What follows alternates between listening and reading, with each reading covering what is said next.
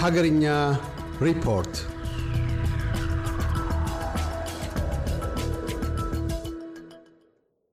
በትግራይ ክልል ጊዜያዊ አስተዳደር ለማቋቋም ሀያ ስምንት አባላትን የሚይዝ ካቢኔ እንደሚመሰረት የደረሰን ዜና አመለከተ። ይህ ውሳኔ የተላለፈው ለሁለት ቀናት በትግራይ በተካሄደው ህዝባዊ ኮንፈረንስ መሆኑ ተነግረዋል። በዚህ ህዝባዊ ኮንፈረንስ ላይ ከተለያዩ የፖለቲካ ፓርቲዎችና የህዝባዊ ወያኔ ሓርነት ትግራይ አባላት ተካፋይ እንደነበሩበት ተገልጿል።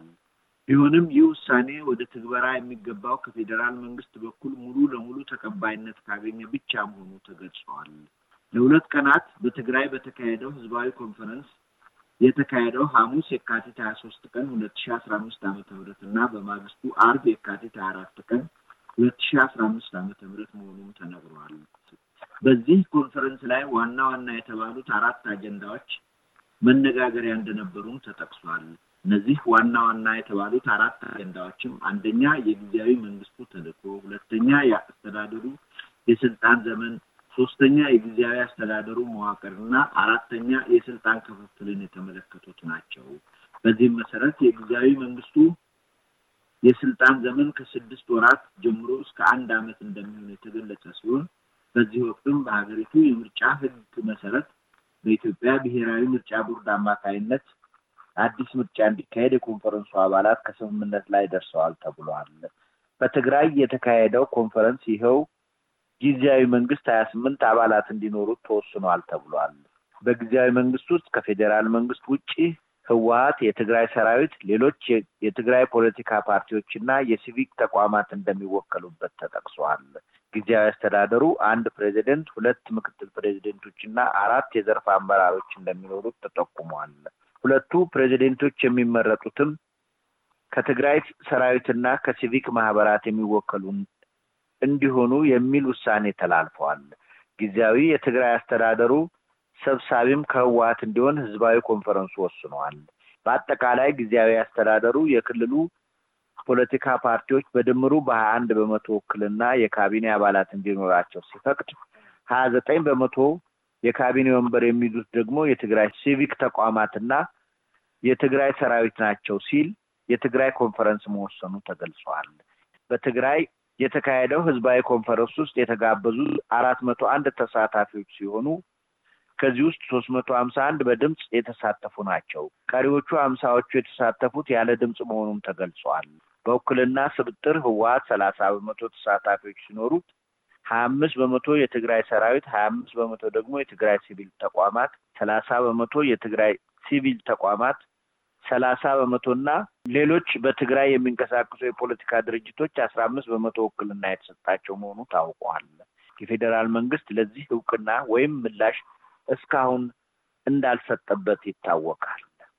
ያልተጠናቀቁ የጋራ መኖሪያ ቤቶች ወይም ኮንዶሚኒየሞች እስከ መጪው ሰኔ ድረስ እንዲጠናቀቁ የአዲስ አበባ ከተማ አስተዳደር መወሰኑን ትናንት እሁድ የካቲት ሀያ ስድስት ቀን ሁለት ሺ አስራ አምስት ዓመተ ምህረት አስተዳደሩ ባወጣው ይፋ መግለጫ አስታወቀ። የከተማ አስተዳደሩ የኮንዶሚኒየም ግንባታዎች ከተወሰነላቸው ጊዜያት እንደሚዘገዩ የእምነት ቃሉን ሰጥቶ የመጠናቀቂያ ጊዜያቸው ያለፈባቸው ግንባታዎች በሙሉ እስከ መጪው ሰኔ ሁለት ሺ አስራ አምስት ዓመተ ምህረት ድረስ እንዲጠናቀቁ በሚል አስተዳደሩ ጠንከር ያለ ውሳኔ አስተላልፈዋል። ይህ ውሳኔ የተላለፈው የአዲስ አበባ ከተማ አስተዳደር የስድስት ወራት አፈጻጸም ሪፖርት ባደረገበት ወቅት ባደረገው ግምገማ መሆኑም ተነግሯል። የካቲት ሀያ ሶስት ቀን ሁለት ሺ አስራ አምስት ዓመተ ምህረት በሚኒሊክ አደባባይ ፒያሳ ከሚገኘው ከቅዱስ ጊዮርጊስ ቤተ ክርስቲያን አጠገብ በተሰበሰቡ ሰዎች ላይ መንግስት ከመጠን ያለፈ የኃይል እርምጃ በመውሰዱ ተሳታፊዎች ጉዳት የደረሰባቸው መሆኑን መንግስታዊ የሰብአዊ መብት ኮሚሽን ኢሰመኩ ባወጣው መግለጫ አስታወቀ። ኢሰመኩ ባወጣው መግለጫ በዝርዝር እንደገለጸው በዓመታዊ የአድዋ ድል በዓል ቀን ሐሙስ የካቲት ሶስት ቀን የመንግስት የጸጥታ ኃይሎች በሰላማዊ ህዝብ ላይ ድብደባ፣ አስለቃሽ ጭስ፣ የፕላስቲክና እውነተኛ ጥይቶችን መተኮሳቸውንም ኢሰመኮ አርብ የካቲት ሀያ አራት ቀን ሁለት ሺህ አስራ አምስት ዓመተ ምህረት ባወጣው መግለጫ አስታውቋል። መግለጫው በስፋት እንዳተተው ህብረተሰቡ የተሰበሰበው የአድዋን የድል በዓልን ለማክበር እና የቅዱስ ጊዮርጊስን ዓመታዊ የንግስና በዓልን ለማክበር ሲሆን በዚህ ወቅት የጸጥታ ኃይሎች ከመጠን ያለፈ የኃይል እርምጃ ወደ ቤተ ክርስቲያን ውስጥ መውሰዳቸውም ተጠቅሷል። ከዚህም ጋር ተያይዞ በምኒልክ አደባባይ በተዘጋጀው ዋናው ክብረ በዓል ላይ ህዝቡ እንዳይታደም ወደ አደባባይ የሚወስዱት መንገዶች በሙሉ ተዘግተው እንደነበርና ሰዎች እንዳይተላለፉበትም በጸጥታ ኃይሎች ተዘግተው እንደነበር ተገልጿል። በዚህም ቢያንስ አንድ ሰው መገደሉንና በቁጥር ያልተጠቀሱ ሰዎች መቁሰላቸውም ተጠቅሰዋል። ተገደለ የተባለው ሰው የአማራ ብሔራዊ ንቅናቄ አባል እንደነበርም ኢሰመኮ አስታውቋል። የተተኮሱት የአስለቃሽ ጭስ ጥቃቶች የቅዱስ ጊዮርጊስን በዓለ ንግስ አሰናክሎታል ተብሏል። ለበዓለ ንግሱ የተሰባሰቡትም ከፍተኛ ጉዳት እንደደረሰባቸው የኢሰመኮ መግለጫ አሳውቋል። በኢትዮጵያ የትንባሆ አጠቃቀም ከሌሎች ጎረቤት ሀገራት ጋር ሲነጻጸር ዝቅተኛ ቢሆንም በሳምንት ሁለት መቶ ሀምሳ ዘጠኝ ወንዶችና ስልሳ አምስት ሴቶች ወይም በአመት አስራ ስድስት ሺ ስምንት መቶ ሰዎች ከትንባሆ ጋር በተያያዘ እንደሚሞቱ የኢትዮጵያ ምግብና ባለስልጣን ባለፈው ማክሰኞ የካቲት ሀያ አንድ ቀን ሁለት ሺ አስራ አምስት ዓመተ ምህረት በስካይላይት ሆቴል አዲስ ድረገጽ ባስተዋወቀበት ዕለት አስታውቋል። በዚህ ዕለት የትንባሆ ፍጆታ በዓለም ላይ እየቀነሰ መሄዱ የተጠቀሰ ሲሆን በአፍሪካ ግን የአጫሾች ቁጥር ጭማሪ ማሳየቱ ተገልጿል። በሶማሌ ክልል ዳዋ ዞን አስተዳደር ባጋጠመው ድርቅ በርካታ እንስሳት መሞታቸውን እንዲሁም የሰዎችን ሕይወት አደጋ ላይ መጣሉንና ከአቅም በላይ መሆኑን ክልሉ ባወጣው መግለጫ አስታወቀ። ይህ በሶማሌ ዳዋ ዞን አስተዳደር የተከሰተውን ድርቅ በኦሮሚያ የቦረና ዞን ጋር ከሚያዋስነው ዞን ጋር ሲነጻጸር የዳዋ ዞን ድርቅ የከፋ መሆኑን ከሶማሌ መንግስት በኩል የተሰጠው መግለጫ ያመለክታል። የዳዋ ዞን በገለጸው መሰረት ድርቁ ከክልሉ አቅም በላይ መሆኑንም ጠቅሷል። የሶማሌ ክልል እንዳስታወቀው በዞኑ አደጋ ስጋት ቢሮና በተለያዩ የእርዳታ ድርጅቶች ርብርብ ዘንድሮ ለድርቁ ተጎጂዎች እርዳታ እየቀረበ እንደሚገኝ ተጠቁመዋል። ዳዋ ዞን በስሩ ሞያሌ፣ ሙባረክ፣ ካዳዱማና ሁደት የተባሉ አራት ወረዳዎች እንዳሉት ተገልጸዋል። ዞኑ እንደ ቦረና ለሶስት ተከታታይ ዓመታት ዝናብ ባለማግኘቱና ትልቁ የዳዋ ወንዝ ጭምር በመድረቁ ሳቢያ ድርቅን የሚቋቋሙት ግመሎችን ጨምሮ ብዙ ከብቶችና ፍየሎች በከፍተኛ ቁጥር ማለቃቸው ተነግረዋል። በአሁኑ ጊዜ በቦረናና በዳዋ ዞን ባለው የድርቅ አደጋ በእነዚህ ሁለት ዞኖች ብቻ የተወሰኑ ሳይሆኑ የሀመር አካባቢን ጨምሮ በድርቅ ጉዳት የገጠማቸው አካባቢዎች ጉዳቱ አሳሳቢ በመሆኑ አስቸኳሪ እርዳታ እንዲደርስ በኢንተርናሽናል ደረጃ እየተጠየቀ እንደሚገኝ የደረሰን ዜና ጨምሮ ያመለክታል። መንግስት ስምንት የስኳር ፋብሪካዎችን ወደ ግል ለማዘዋወር ባወጣው ጨረታ ለመሳተፍ ከሀያ በላይ የሀገር ውስጥና የውጭ ባለሀብቶች ፍላጎት ማሳየታቸውን የገንዘብ ሚኒስቴር ባወጣው መግለጫ አስታውቋል። እነዚህን በጨረታ የወጡ የስኳር ፋብሪካዎች ለመግዛት በርካታ ድርጅቶች ፍላጎት ማሳየታቸውም ተነግረዋል።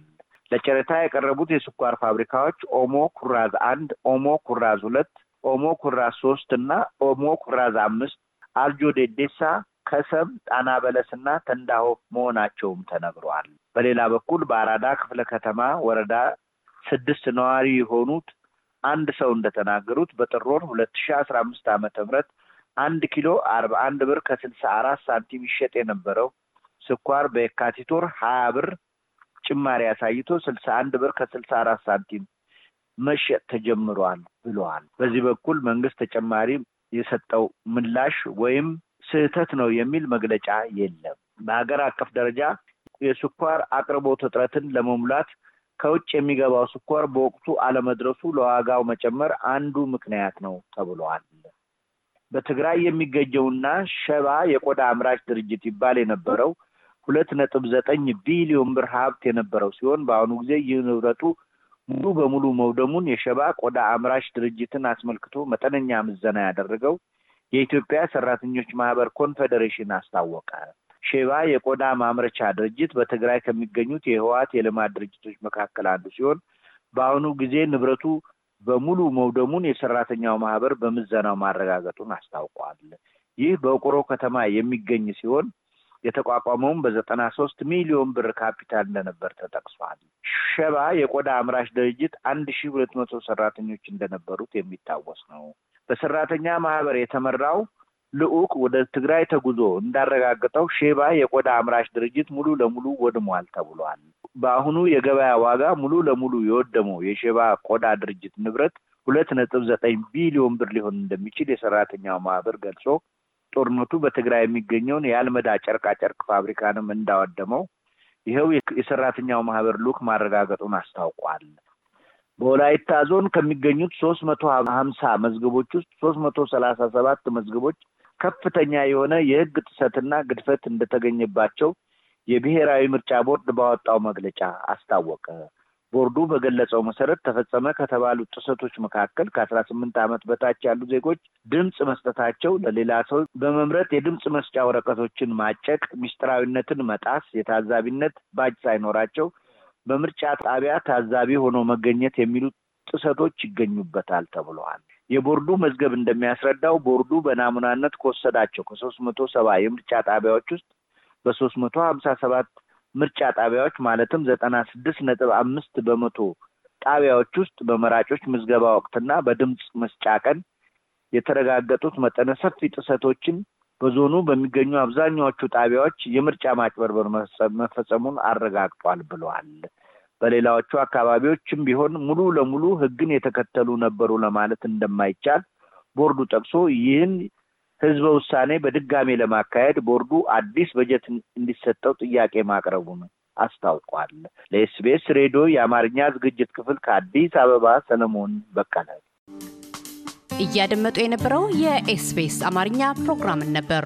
የፕሮግራሙን ቀጥታ ስርጭት ሰኞና አርብ ምሽቶች ያድምጡ። እንዲሁም ድረገጻችንን በመጎብኘት on demand እና በ SBS Radio mobile app ማድመጥ ይችላሉ። ድረገጻችንን SBS dot com dot au Amharic ን ይጎብኙ።